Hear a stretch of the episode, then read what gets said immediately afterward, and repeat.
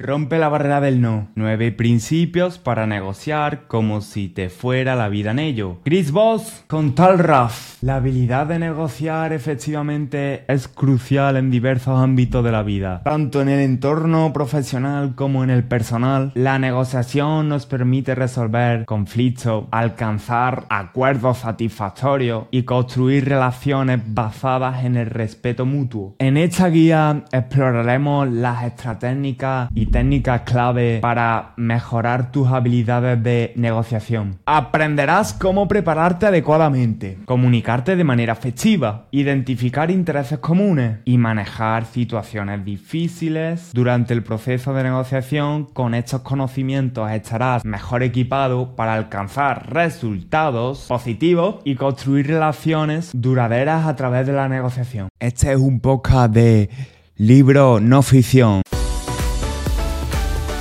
¿Quieres desbloquear tu potencial humano? En cada podcast queremos contestar qué es lo que hacen a la gente exitosa diferente del resto enfocándonos en las áreas más importantes para llegar a tener la máxima satisfacción personal en la vida. Salud, dinero y amor. Trataremos desde psicología, negocios, emprendimiento, relaciones personales, mentalidad, principios universales, lo mejor de lo mejor, bien aclarado para mejorar tu aprendizaje. Soy Carlos Chenero, un apasionado del desarrollo personal Y comenzamos. Chris trabajó para el FBI. Es uno de los mayores expertos, de los, de los mejores profesores de, de, las tácticas de negociación del mundo. Tiene una empresa de consultoría para las personas a las que le han secuestrado sus familiares para intentar rescatarles y saber tratar con los secuestradores. Contratan a este tipo de empresa. Tras sus muchos años de experiencia en crisis internacionales y negociaciones de alto riesgo, Chris nos crean un programa cuyas técnicas están acreditadas internacionalmente en el mundo de los negocios. Otro coautor que está es Tal un reconocido periodista, coautor del libro también Superventas Nunca comas solo, que lo tenemos también resumido en el canal. ¿Cómo actuarías si secuestran a tu hijo y te piden un millón de dólares o la alternativa es que muera tu hijo? Una respuesta que él, una respuesta que él llama pregunta abierta es decirle ¿cómo sé que está con vida? Tranquilo porque ahora veremos detenidamente cómo esto nos va a servir a la hora de negociar cualquier empresa o persona. El libro ha sido traducido del español como no rompa la barrera del no, pero en inglés está como never split The Difference, es decir, nunca divida la diferencia, nunca divida la diferencia. Cuenta cómo con su método hizo sacar a varios alumnos de Harvard todo el dinero que tenían. El autor ya nos cuenta cómo somos animales irracionales y actuamos y reaccionamos en primer lugar desde nuestros miedos, en su mayoría invisibles e inevitables. El libro cuenta sobre ya otro bestseller, Obtenga el sí, de Roger Fisher y William Uri, que ya distingue entre la persona, la emoción y el problema, este libro ya tiene cuatro principios básicos, fácil de seguir, no enredarse con la posición de la otra parte, aquello que piden, sino centrarse en sus verdaderos intereses. ¿Por qué lo piden? Cooperar para generar ventajosas opciones para ambas partes y acordar mutuamente unos indicadores que permitan evaluar esas posibles soluciones. Además, Kahneman, por ejemplo, demostró que en su libro Pensar rápido, pensar despacio, lo tengo también resumido en mi canal, expuso una serie de secos cognitivos que nuestro cerebro tiene que nos hace irracionales. Por ejemplo, ante una pérdida, el ser humano tiende a arriesgarse, a arriesgarse más por una pérdida un poco mayor, pero ante una ganancia, no porque el humano odia perder dos cantidades proporcionalmente iguales en ganancia y pérdida y el ser humano, la mayoría, jugaría para intentar recuperar esa pérdida pero no jugaría para ganar más dinero. No se arriesgaría en esa apuesta. Ese es uno de los sesgos, pero hay bastante más. No me quiero extender mucho porque si no lo tendrás en mi vídeo. Pero el obtenga el sí no funcionaba con los secuestradores, pero el libro obtenga sí no funcionaban todos los principios con los secuestradores. Y es que a la policía se le preguntó cuántos habían tenido que negociar en entornos en los que el secuestrador estaba en crisis emocional y no tenía demandas claras, y todos levantaron la mano. La mayoría de los incidentes con los que tienen que lidiar los negociadores de la policía dependen de impulsos emocionales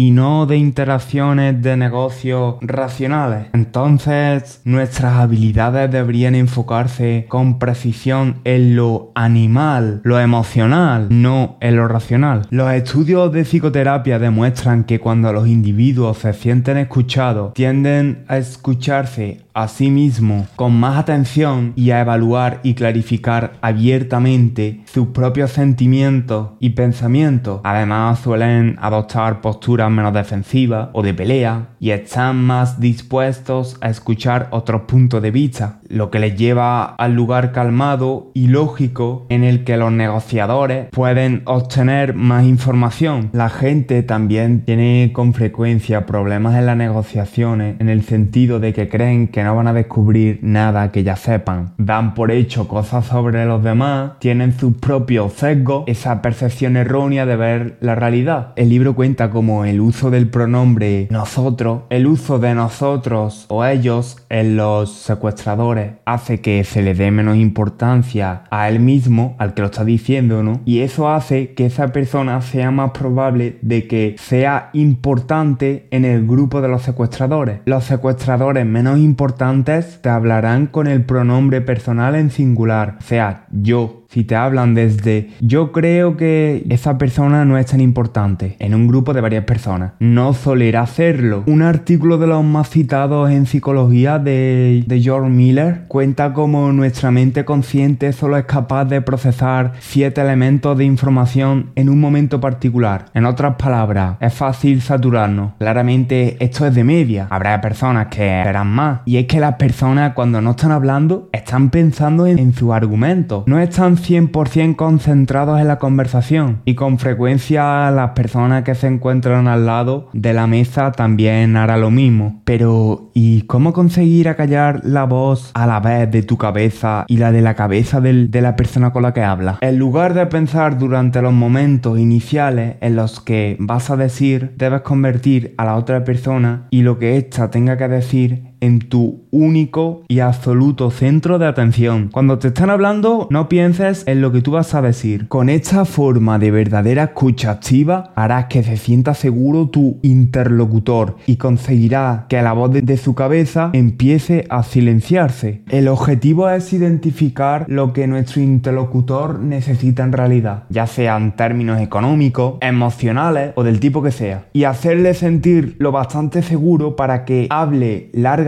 de lo que quieren. Es fácil hablar de nuestras pretensiones, de aquello que queremos, vamos. Nos hace tener una ilusión de control que hablemos de ello al empezar, pero nuestro punto de partida no deberían de ser las pretensiones, ni lo que nosotros queremos ni lo que nosotros necesitamos. Debemos empezar escuchando, volcándonos en la otra persona, validando sus emociones y creando la suficiente sensación de seguridad para que pueda iniciar una conversación. Empujar el proceso hacia una solución rápida es uno de los errores que, todo, que todos los negociadores tienden a cometer. Cuando se nos ve con demasiada prisa, el otro puede sentir que no le estamos escuchando y nos arriesgamos a debilitar el buen entendimiento, a debilitar la confianza que hayamos construido. Y más en rehenes, hay estudios que dicen que una de las mejores herramientas con las que cuenta un negociador en el paso del tiempo es ralentizar el proceso, es el paso del tiempo. Al ralentizar el proceso también lo serenamos. Después de todo, si si alguien se pone a hablar, no se va a poner a disparar. El tono de voz que empleamos debería de ser un tono de locutor de radio de programa nocturno. Un tono de locutor de radio nocturno emplea una voz profunda, suave, tranquila y reconfortante. El tono asertivo, como él lo llama, no es bueno, no suele ser lo recomendado. Tendemos a centrar nuestra energía en pensar qué vamos a decir o hacer pero en realidad el modo más eficaz de influir en nuestro interlocutor es a través de nuestra actitud, de cómo somos. Cuando irradiamos calidad y aceptación, la conversación es más, es más fácil que fluya. Una sonrisa, por, ejemplo, hace que te sientas más cómodo con la persona. Recuerdo una mujer que me encontré que la veía muy seria y no me sentía cómodo con ella. Pero cuando se empezó a reír, me transmitió ese sentimiento de calidad y aceptación. Una sonrisa puede cambiarlo todo. La voz también es importante al comunicar. Es la herramienta más poderosa. De la desconfianza a la confianza. Del nerviosismo a la calma. Como hemos dicho, el, el tono general debería ser calmado. Pero un tono asertivo envía al interlocutor señales de dominación y cualquier persona se resistirá cualquier intento de ser controlado. El hecho de sentirse escuchado la persona es el punto fuerte de este libro. Se llama empatía táctica. Cuando la gente tiene un estado de ánimo positivo, piensa con más rapidez y es más probable que se venga a colaborar en la solución de un problema, en vez de luchar y resistirse. Otra cosa que dice el libro es la técnica del reflejo o espejeo o mirroring del inglés, también llamado Isopraxis consiste básicamente en imitar. Puede hacerse con patrones del habla, con el lenguaje corporal, el vocabulario o el tono de voz, basado en el principio psicológico de que tememos aquello que es diferente y nos atrae lo que es similar a nosotros. La gente prefiere ayudar a aquella con la que se siente parecido a ellos. Según Chris, el autor, como negociadores nuestro reflejo debe centrarse en las palabras y nada más. Ni el lenguaje corporal, ni el acento, ni el tono de voz, solo las palabras. Un reflejo puede ser repetir las tres últimas palabras o entre una y tres palabras clave de lo que la otra persona acaba de decir. Este reflejo hará que tu interlocutor desarrolle con más detalle lo que acaba de decir y mantenga un proceso de conexión entre ustedes dos. En un estudio con camareros, un psicólogo demostró que cuando un grupo de camareros empleaba el refuerzo positivo, elogiando a los clientes con palabras como genial, sin problema y claro que sí, como respuesta a cada comanda, y el otro grupo que utilizaba el método de reflejo, simplemente repitiéndole lo que le habían dicho de vuelta, el pedido de vuelta. Los resultados fueron que la propina media de los camareros que usaron el reflejo fue un 70% mayor que la de quienes usaron el refuerzo positivo. Recuerda que para que el reflejo sea eficaz hay que dejar que haga su trabajo. Deja un poco de silencio, no hables. Chris se equivocó diciéndole, bueno, al secuestrador con el que estaba intentando negociar el rescate, ¿eres tú? ¿Estás ahí? ¿Eres tú? ¿Eres Chris Watts? La persona a la que se creía que era el presunto secuestrador. Como he dicho, fue un error porque hay que dejar que el reflejo haga su trabajo, dejando un poco de silencio. Poner más presión de la cuenta solo hará que la persona se sienta incómoda y no quiera responder tus preguntas. ¿Cómo utilizar el reflejo para confrontarse con alguien? Si adoptas el enfoque de Pitbull para enfrentarte a otro Pitbull, lo normal es que termines con una situación catastrófica, sentimientos heridos y un montón de resentimiento. Por suerte hay otra forma de hacerlo. Emplea el tono de locutor de radio nocturno. Emplea una voz amigable y tranquila. Segundo, empezar por un lo siento. Tercero, usa el reflejo. Tercero, usa el reflejo. Cuarto, mantén el silencio al menos 4 segundos para dejar que el reflejo ejerza su magia. Y 5. Repítelo todo. Historia del libro. El jefe quería imprimir unas copias que era muy difícil de que cabieran en el trabajo. Jefe, hagamos dos copias de todos los papeles. Empleada, Perdón, ¿dos copias? La intención que debe transmitir de los reflejos es, por favor, ayúdame a entenderlo. Cada vez que reflejamos a alguien, repetirá lo que acaba de decir pero con otras palabras. Si le preguntamos a alguien, ¿qué quieres decir con eso? Lo más probable es que despertemos su ira o que se ponga a la defensiva. Un reflejo, sin embargo, nos dará la claridad que queremos al tiempo que transmite respeto e interés por la otra persona. Mm, continuamos. Perdón, ¿dos copias? Sí, respondió el jefe. Una para nosotros y otra para el cliente. Discúlpeme, pero lo que dice es que el cliente nos ha pedido una copia y que necesitamos otra para uso interno. En realidad hablaré con el cliente, pero yo sí quiero una copia. En realidad no, una copia. Así es como trabajo. Mm, por supuesto respondió ella. Gracias por hablar con el cliente. ¿Dónde quiere que guarde nuestra copia? En la sala de archivos no queda espacio. Da igual, puede guardarla en cualquier parte, dijo a él, ya ligeramente inquieto. ¿En cualquier parte? volvió a reflejar, con preocupación serena. Su jefe hizo una larga pausa. En ese caso tendrá que hacer en mi despacho. Le pediré a la nueva ayudante que me la imprima, cuando termine el proyecto. Por ahora guarde solo dos copias digitales. Más tarde el jefe le mandó un correo diciéndole que con las dos copias digitales nos valía como todo el, reflejo requiere práctica, la primera vez te hará sentir muy incómodo, pero cuando le cojas el tranquillo será muy útil, dice el autor. Otra cosa que dice es, en una situación tensa, las emociones son únicamente un obstáculo para conseguir una buena solución. ¿Cómo puedes separar a la persona del problema cuando el problema son precisamente sus emociones? Otra cosa de la empatía táctica es imaginarse estando en su lugar. Puedes empezar con suposiciones como parece que suena a que el hecho de decirle a la otra persona parece que tienes miedo de que suspendas este examen hace que tranquilice a las personas. Hay estudios que una amígdala, la amígdala, hay estudios que la amígdala, la parte de nuestro cerebro que genera las emociones, se ha visto como está menos sobrecitada al etiquetar ese pensamiento negativo, ese miedo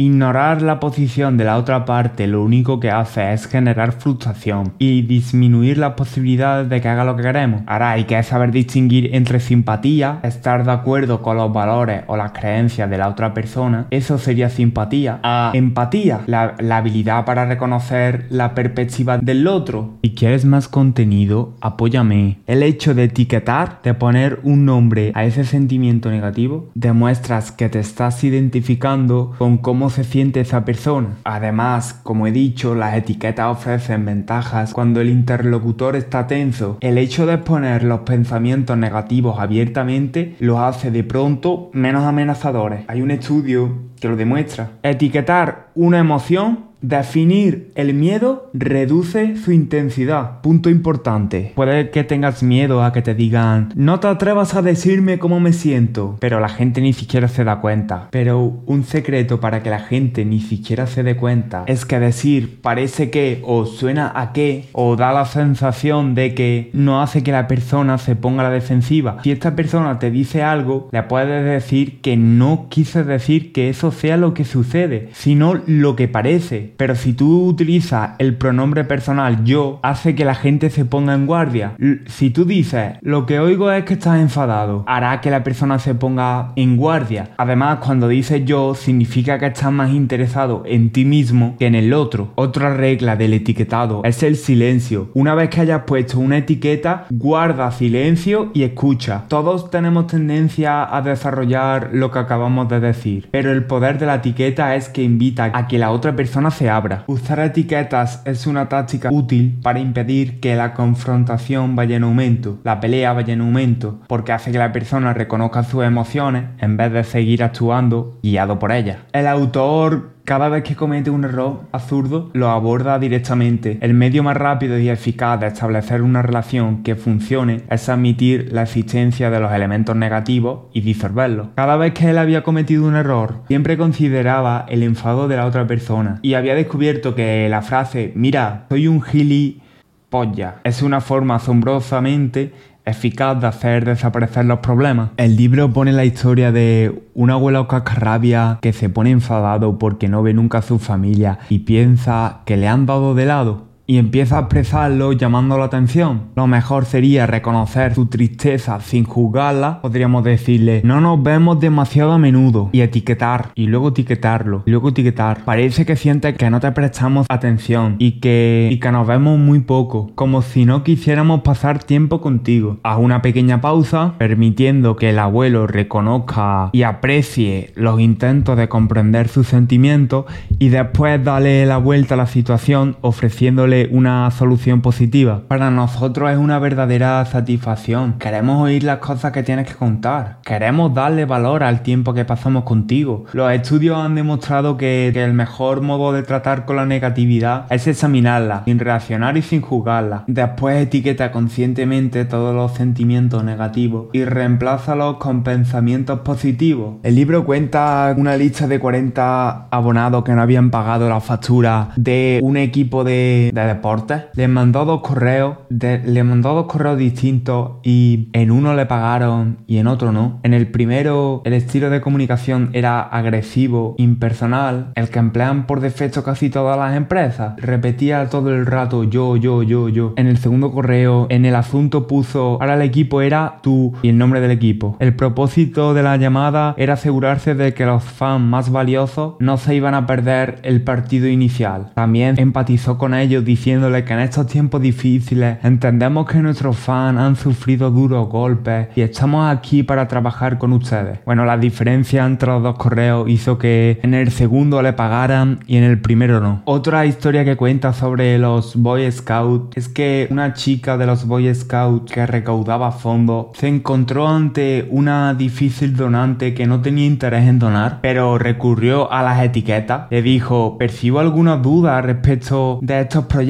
Después diciendo que parecía que le importaba mucho esta donación y que quería encontrar el proyecto adecuado que reflejara las oportunidades y las experiencias que le ofrecieron a usted las chicas en el campamento. Esto hizo que la mujer le ofreciera el cheque. El obstáculo real era que la mujer necesitaba sentirse comprendida y saber que la otra persona manejaba su dinero y saber que la persona que manejaba su dinero sabía por qué estaba en esa oficina y entendía los recursos que dirigían sus acciones. Esa es la razón por la que las etiquetas son tan útiles. Las etiquetas te ayudan a identificar la emoción de la persona. Otra cosa que dice es la autoacusación. Él cuenta que lo mejor es hacer una lista con todas las cosas terribles que la persona con la que hablas podría culparte. Un error que se comete es es negar lo negativo. Además de autoacusarte al principio de la conversación, debes utilizar las otras estrategias, la empatía táctica, el saber escuchar y el reflejo, el repetir, el repetir dos o tres veces la palabra que ha dicho tu interlocutor, haciendo pausas entre medio, las etiquetas, etiquetar los miedos de, de tu interlocutor, hará que la persona tenga menos miedo y aflore las sensaciones de seguridad, confort y confianza. Y por último,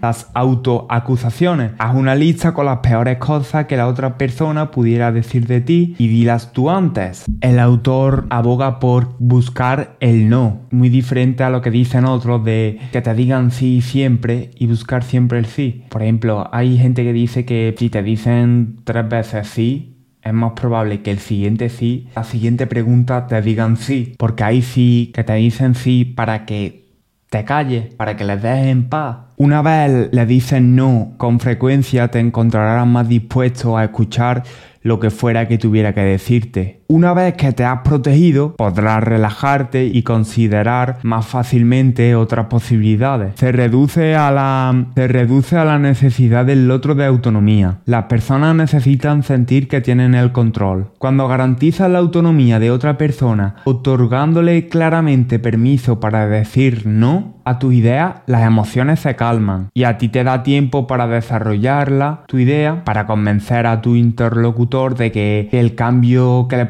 resulta más ventajoso que el statu quo, el quedarse quieto. Tampoco te tomes el no como un rechazo le puedes dar significados alternativos. Aún no estoy preparado para acceder a esto. Estás haciéndome sentir incómodo. No lo entiendo. Puede estar significando. No tiene por qué hacer un rechazo. A lo mejor quiere otra cosa o no cree que pueda permitírselo. Hay que saber diferenciar entre ese sí comprometido, el que hace que la gente se sienta bien y que a la otra persona le deje en paz. Chris piensa que los buenos negociadores aceptan e incluso invitan a ello. Aún no es señal de que la otra parte está implicada y con la cabeza puesta en la conversación. Sin embargo, si vas a por un sí, tu interlocutor se pondrá a la defensiva de primera hora. Para empezar, no digas, ¿tiene unos minutos para hablar? En vez de ello, es mejor preguntar, ¿es mal momento para hablar? El no protege a la persona de tomar decisiones ineficaces y le permite corregirlas. Como ves, el no tiene un montón de ventajas. Contribuye a que la persona se sienta salvo, cómoda en el plano emocional y con el control de sus propias decisiones. Un recaudador de fondo de ámbitos políticos que se encarga de conseguir donaciones para los candidatos al Congreso del Partido Republicano hizo preguntas orientadas a conseguir el sí y luego cambió por las del no y consiguió una mejora de un 23% en la tasa de ingresos. Lo del sí y el no lo debes probar según tu empresa. Lo mejor es probar y ver la diferencia. Hay una gran diferencia entre hacer sentir a tu interlocutor que puede decir no y conseguir que lo diga. A veces si estás hablando con alguien que simplemente no te escucha, la única manera de encontrar en su cabeza es incomodarlo hasta que diga no. Una forma, etiquetar erróneamente algunos de los sentimientos o deseos de la otra parte, diciendo algo que sabes que no sea cierto. Le obliga a escucharte y le devuelve a la zona de confort cuando te corrige. Puedes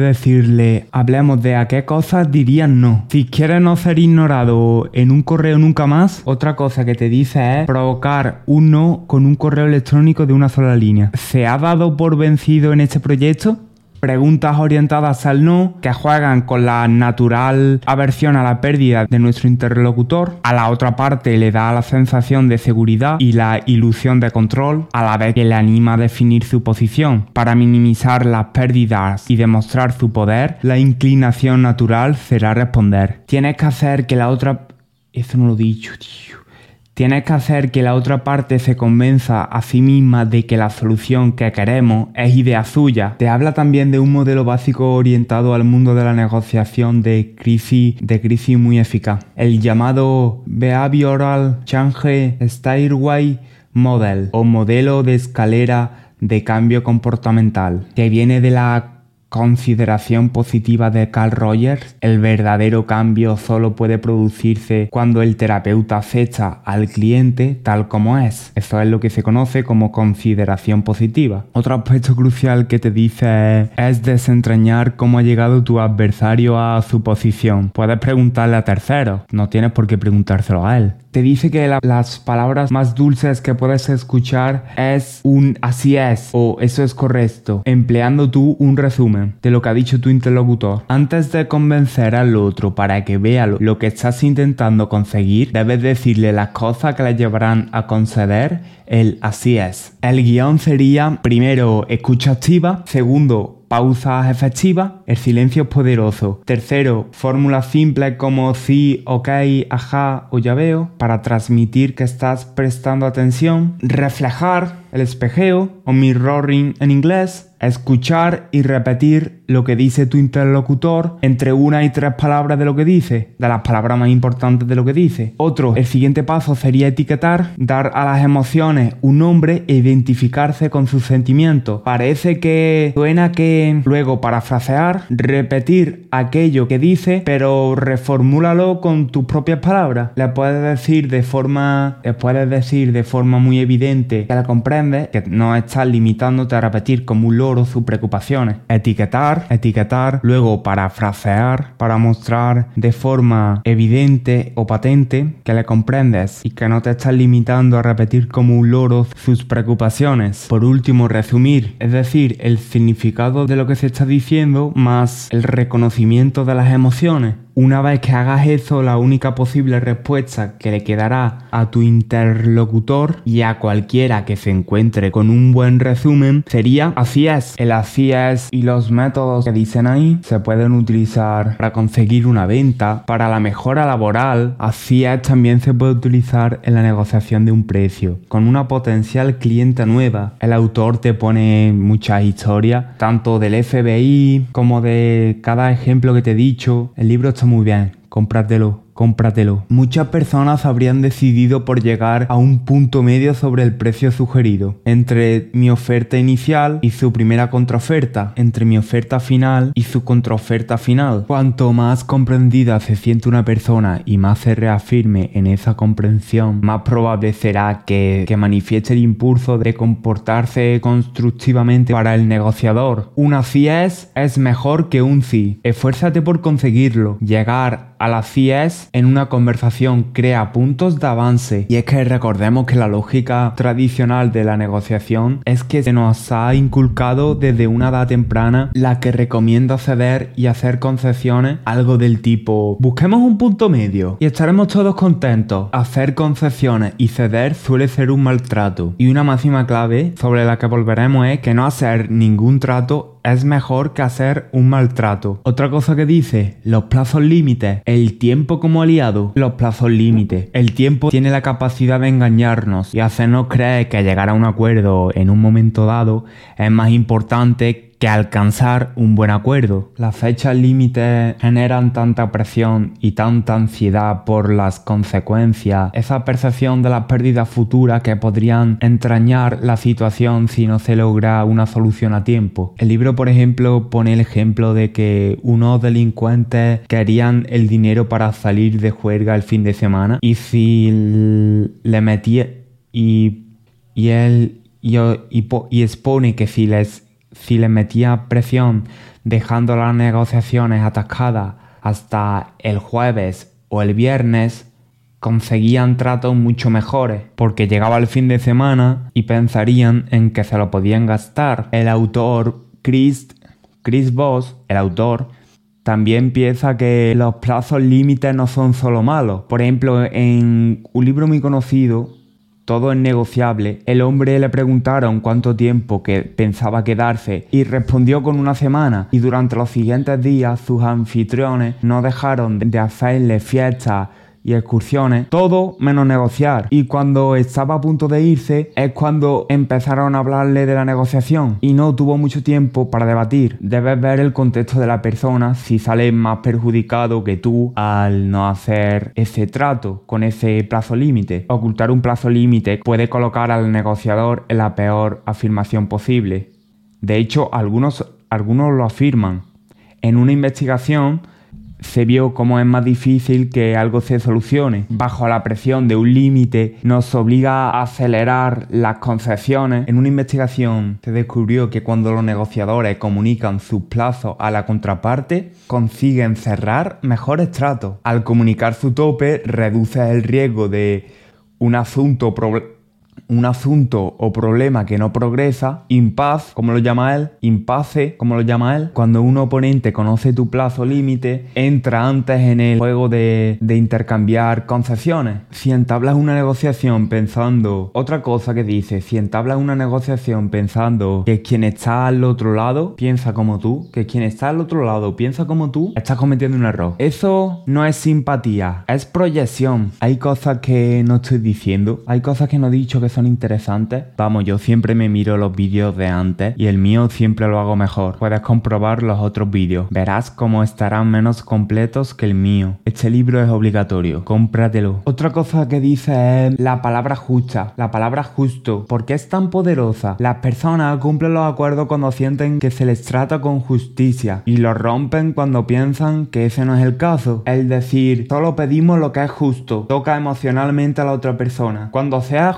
objeto de una acusación afín, a lo mejor puede ser que la otra parte no esté intentando arañarte unos dólares. A lo mejor está sobrepasado por las circunstancias. La mejor respuesta sería decir, de acuerdo, me disculpo sinceramente. Volvamos al punto en el que no fui justo contigo y arreglémoslo. Otra forma de responder podría ser, ¿justo? Lanzar otra bomba J como la que te acaban de tirar. La bomba J es lo que llama el autor la bomba justa, sea justo. También puede hacer que esa negociación sea más honesta y empática con la persona. Por ejemplo, quiero que sientas en todo momento que te estoy tratando de forma justa. Si en algún momento crees que no lo estoy haciendo, me lo dices y veremos cómo resolverlo. El libro también te dice que descubra las motivaciones emocionales de la otra parte. Si consigues que la otra parte revele sus problemas, su angustia, su objetivo no alcanzado, si logras averiguar qué es lo que la gente está comprando realmente, podrás venderle una visión de sus preocupaciones en la que tu propuesta aparezca como la solución perfecta a las mismas. A un nivel más básico, ¿qué es lo que ofrece exactamente una niñera? No es el cuidado de los niños, sino una tarde de relaj, un cerrajero, sensación de seguridad, un vendedor de muebles, habitaciones acogedoras en las que pasar tiempo de calidad. Conocer las motivaciones emocionales permite vender los beneficios de cualquier propuesta, empleando el lenguaje adecuado. Otro cego que, que cuenta es el, el cego de dotación. El hecho de hacer que a las personas se les diga tengan una taza, por ejemplo, hace que les den más valor a esa taza por el hecho de ser suya. Puedes hacerle mordear su realidad. Otro ejemplo, imagina que te ofrezco 20 dólares por ir a buscar una taza de café y tardas 3 minutos, te tendría que pagar mucho más por hora. Suena como una jugada fantástica. También el hecho de que también el hecho de que sepas que tú con algo hayas ganado mucho más y me des una proporción menos significativa hará que nos pongamos de feliz a enfadado. También habla del efecto de certeza, eso de que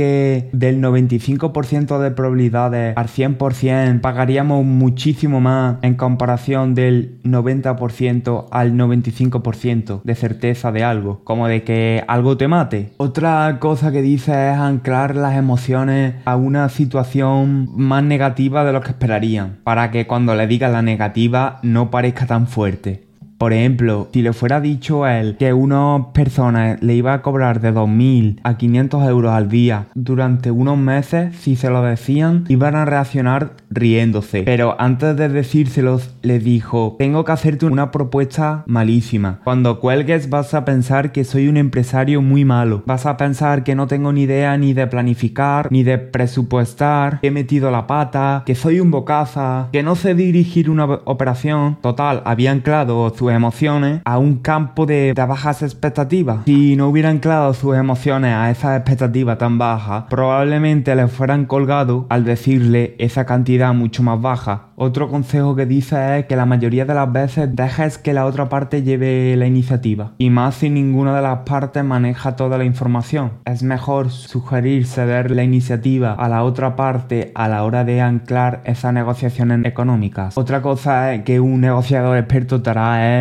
hacerte una propuesta mucho más alta de lo que se esperaría, de lo que él espera de la propuesta, para anclar a un precio más alto de lo que él quiere. Otra cosa que dice es que establezca un rango, que establezca un rango entre la mínima cantidad y otra superior, la máxima cantidad que aceptaría. También hay estudios con eso, que había personas, las personas que escogían, que hacían rango, ganaban considerablemente más que quienes pedían una cifra exacta. A los anclajes extremos, las personas tendemos inconscientemente más a ajustar nuestras expectativas atendiendo a la cifra inicial. Otra cosa que dice es pivotar hacia cosas no monetarias a la hora de negociar. No tiene por qué ser solo dinero lo que quieras sacar de la otra persona. Puede ser prestigio, salir en una revista, fama, por ejemplo. Cosas no monetarias. No tiene por qué ser dinero. También dice que uses números raros al hablar de cifras. También los números acabados en cero tienden a hacer ofertas provisionales. Cuando dices un número exacto, da la impresión de que el cálculo lo has hecho concienzudamente y has calculado hasta el último centavo y es menos probable que te contraoferten tu oferta. Por ejemplo, en vez de decir esto vale 10.000 euros, puedes decir esto vale 10.723 euros. Dará la impresión de que has calculado hasta el último centavo y hará que te, que te contraataque menos a tu oferta. También puedes ofrecer un regalo inesperado al margen de lo que se discuta. Por el principio de reciprocidad, la persona se sentirá que tiene que compensar ese gesto generoso subiendo su oferta de repente o, o se comprometerá a corresponder con esa amabilidad en un futuro. También hay que tener en cuenta que cuanto más hables de cuestiones no puramente de salario, más posibilidades tendrás de averiguar cuál es el rango de opciones que maneja la otra parte. ¿Cómo negociar un salario mejor? Busca las vacaciones, busca más vacaciones y no más dinero. También debes definir objetivos. Además de tratar de averiguar qué es lo que la otra persona está comprando realmente, puedes asegurarte de que, de que sabe que eres un, un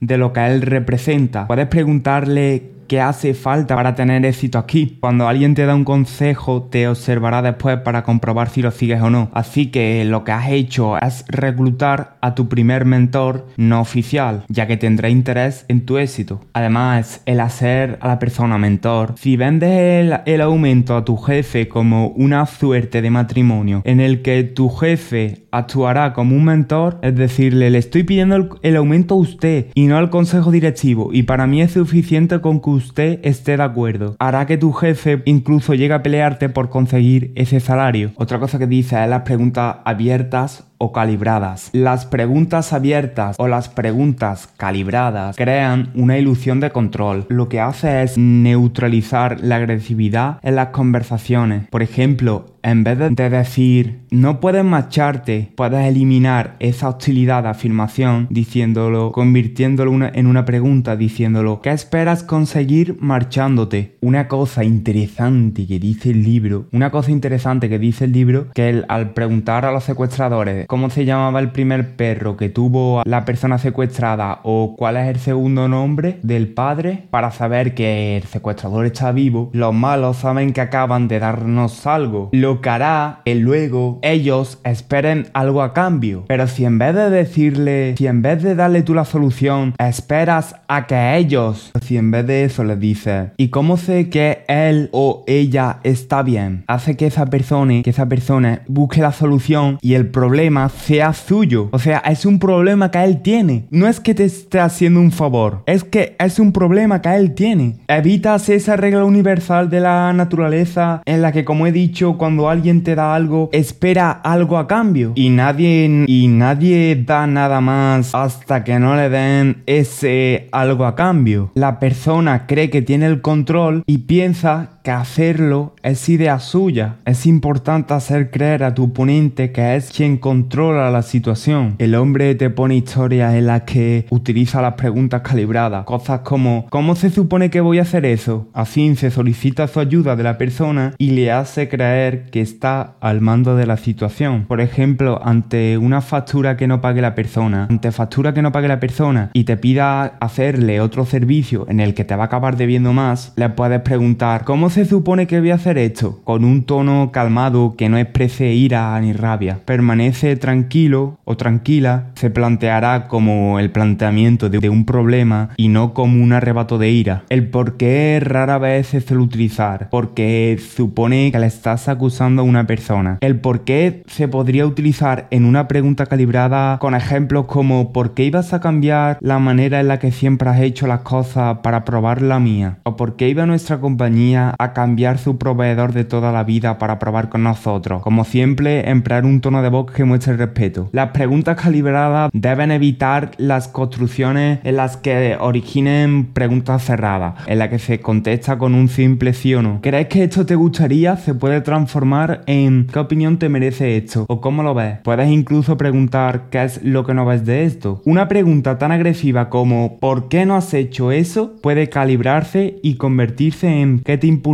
a hacer, hacerlo, restando emoción y rebajando ese nivel de acusar. Otras preguntas calibradas que dice es ¿en qué sentido esto es importante para ti? ¿Cómo puedo contribuir a hacer que esto sea mejor para ambos? ¿Cómo te gustaría que procediera? ¿Qué es lo que nos ha conducido a esta situación? ¿Cuál es el objetivo? ¿Qué estamos intentando conseguir aquí? ¿Cómo se supone que voy a hacer eso? Recuerda que la mejor manera de lograr que una persona vea las cosas tal como las vemos nosotros no es enfrentarse a ella. No, no diga, usted no puede marcharse de aquí, sino reconoce abiertamente su postura, comprendo que se sienta molesto y después condúcela hasta la solución del problema. ¿Qué pretende conseguir marchándose? También hay que saber controlar nuestras propias emociones, tener autocontrol. En el libro de inteligencia emocional, lo tendrás en mi canal, ya te cuento cómo el hecho de simplemente ser consciente del enfado hace que tengas más posibilidades de no enfadarte. Si es un enfado muy grave, nada va a funcionar, pero en muchas ocasiones te puede ayudar. El hombre te cuenta historias de cómo solucionar cosas como cómo conseguir que te paguen con las tácticas que te había explicado él antes. Preguntas calibradas, lo de etiquetar las cosas y utilizar afirmaciones que utilicen la respuesta, la única respuesta posible como así es. Utilizar afirmaciones que utilicen la única respuesta posible, así es. Preguntas calibradas sobre el problema y dirigidas a revelar qué piensa la otra parte, como en qué sentido viola esta factura nuestro acuerdo. Preguntas también orientadas a obtener una negativa con el fin de eliminar barreras no expresadas. ¿Quiere decir que le he engañado o quiere decir que no he hecho lo que se me pidió? ¿Quiere decir que, que he incumplido nuestro acuerdo o quiere decir que le he fallado? Y nada de lo anterior produce resultado el hacer etiquetas, el hacer preguntas calibradas. De primera hora, hacer una pregunta calibrada para obtener un no como respuesta. ¿Ha renunciado a resolver este asunto de forma amistosa? y nada de ello funciona, puedes añadir un párrafo que apele a su voluntad de control y su autoridad. Creo que usted es la clase de persona que se precia de la forma en que hace negocio y con justicia y que tiene talento no solo para hacer que el negocio crezca, sino también para gobernar el barco de la manera más eficiente. Si eres una persona a la que le cuesta mantener las emociones a raya, darte tiempo para pensar y dejar que el enfado vuelva, se disipe, es una buena forma de actuar. El hombre cuenta anécdotas de, de cómo con las preguntas calibradas consiguió salvar a una persona del secuestro cuando ya estaba secuestrado o la pregunta calibrada de ¿cómo vamos a darnos nada hasta que sepamos que X, el nombre de la persona, está bien? Hay dos palabras clave para que la persona defina el éxito desde su punto de vista. Dos preguntas clave, perdón. ¿Cómo sabremos que vamos por buen camino? ¿Y qué haremos si vemos que la cosa se tuerce? Cuando responda lo único que tienes que hacer es resumir sus propias respuestas para obtener un así es. Así sabrás que lo tienes. También hay que tener atención en los que están fuera de la mesa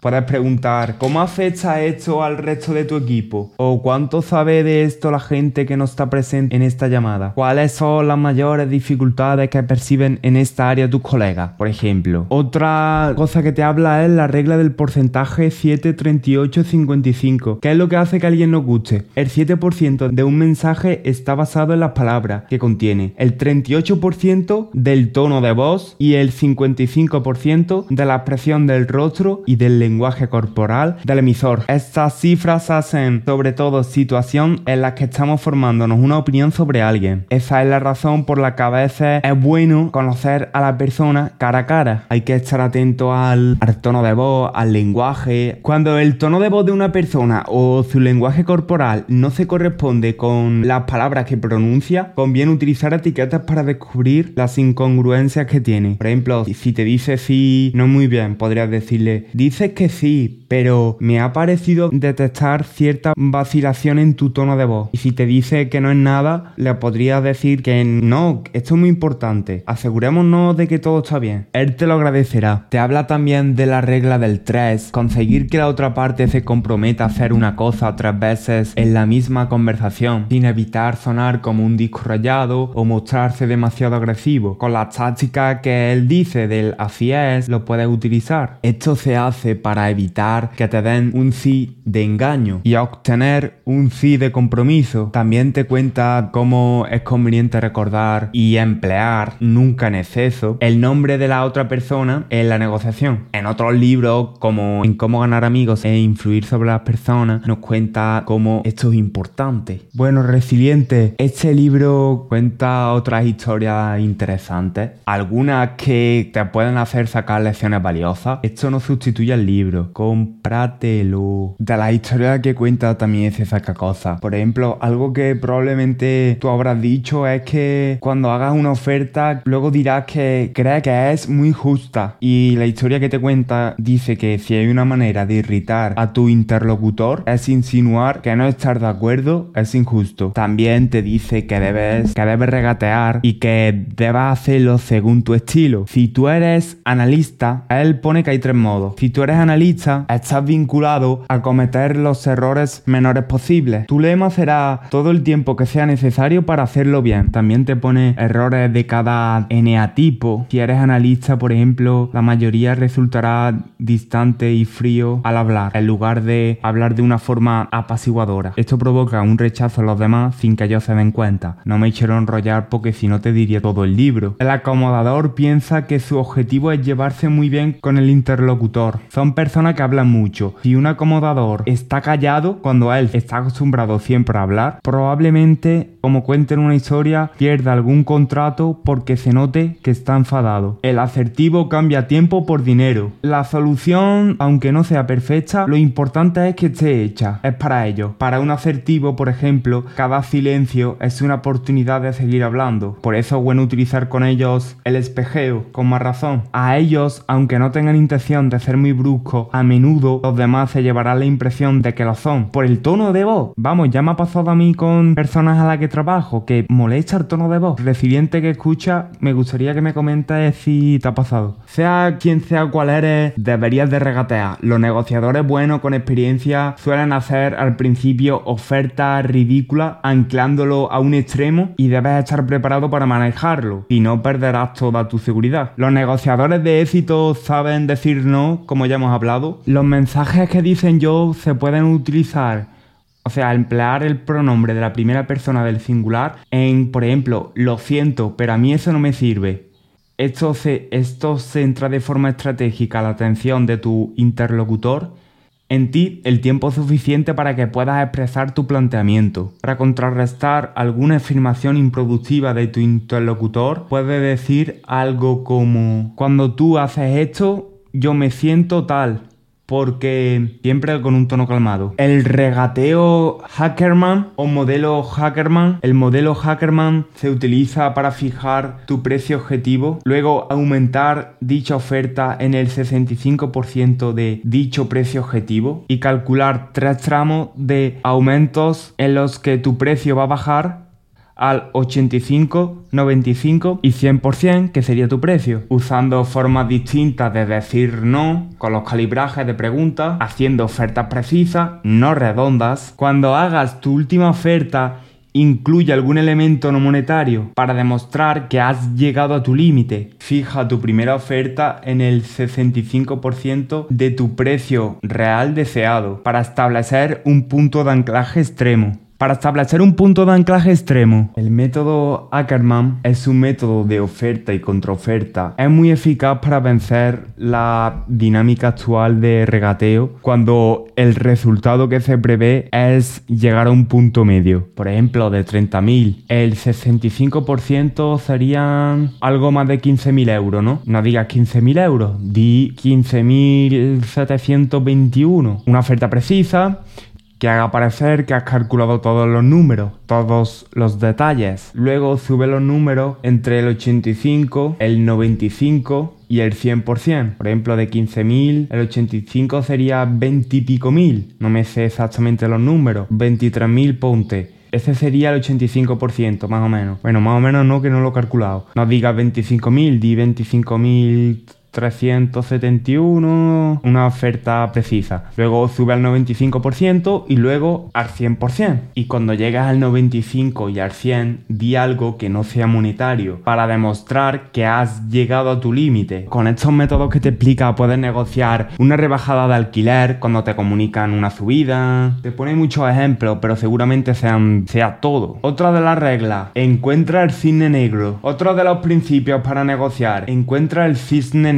Los cisnes negros son acontecimientos o detalles de información que se sitúan fuera de nuestras expectativas habituales y no las podemos predecir. Para encontrar esos cisnes negros debemos abrir, abrir camino a esos matices adoptar nuestra forma de escucha más intuitivo. Debemos tener una mentalidad más abierta. Lee las claves verbales, no verbales y enuncia siempre tus observaciones ante tu interlocutor. Tienes mi vídeo de significado de gestos de las caras que te dirá bien cómo puedes detectar a una persona. Ese vídeo lo combina el otro vídeo del envidioso, de nueve señales que indican que estás tratando con un envidioso. Debes estar al tanto de los tres tipos de ventajas que existen. La ventaja positiva es simplemente tu habilidad como negociador para ofrecer o reservar cosas que tu interlocutor desea. Tú controlas lo que quiere. La ventaja negativa tiene que ver con las amenazas, la habilidad del negociador para hacer sufrir a otra parte. Aunque Chris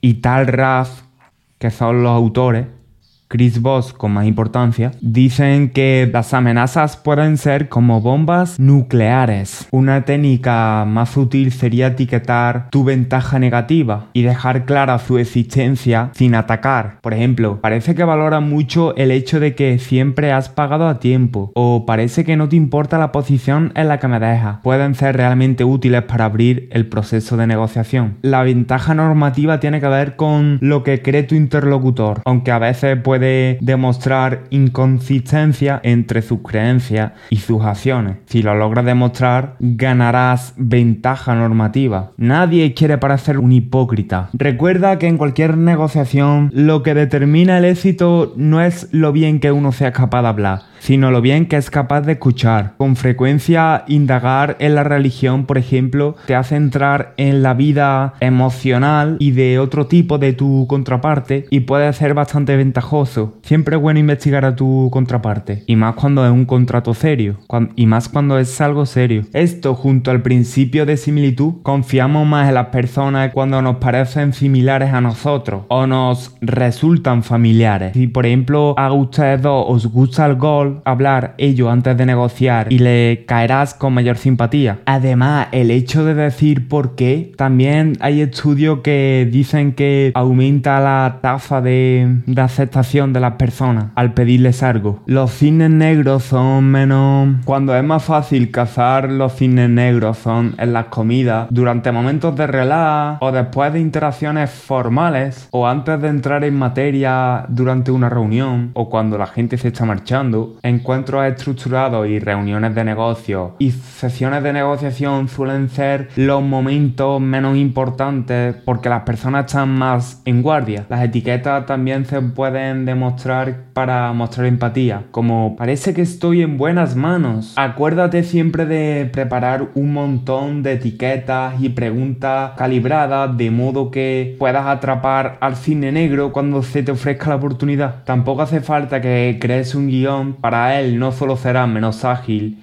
y menos creativo en la mesa de negociación, sino que hará, sino que, te muestres más susceptible ante aquellos que lo son. Por algo el libro está primero en Amazon. Por algo el libro está primero en Amazon actualmente. Dale like y suscríbete para apoyarme en los siguientes vídeos. Apóyame en la plataforma correspondiente, comenta si te ha gustado y nos vemos en el siguiente vídeo.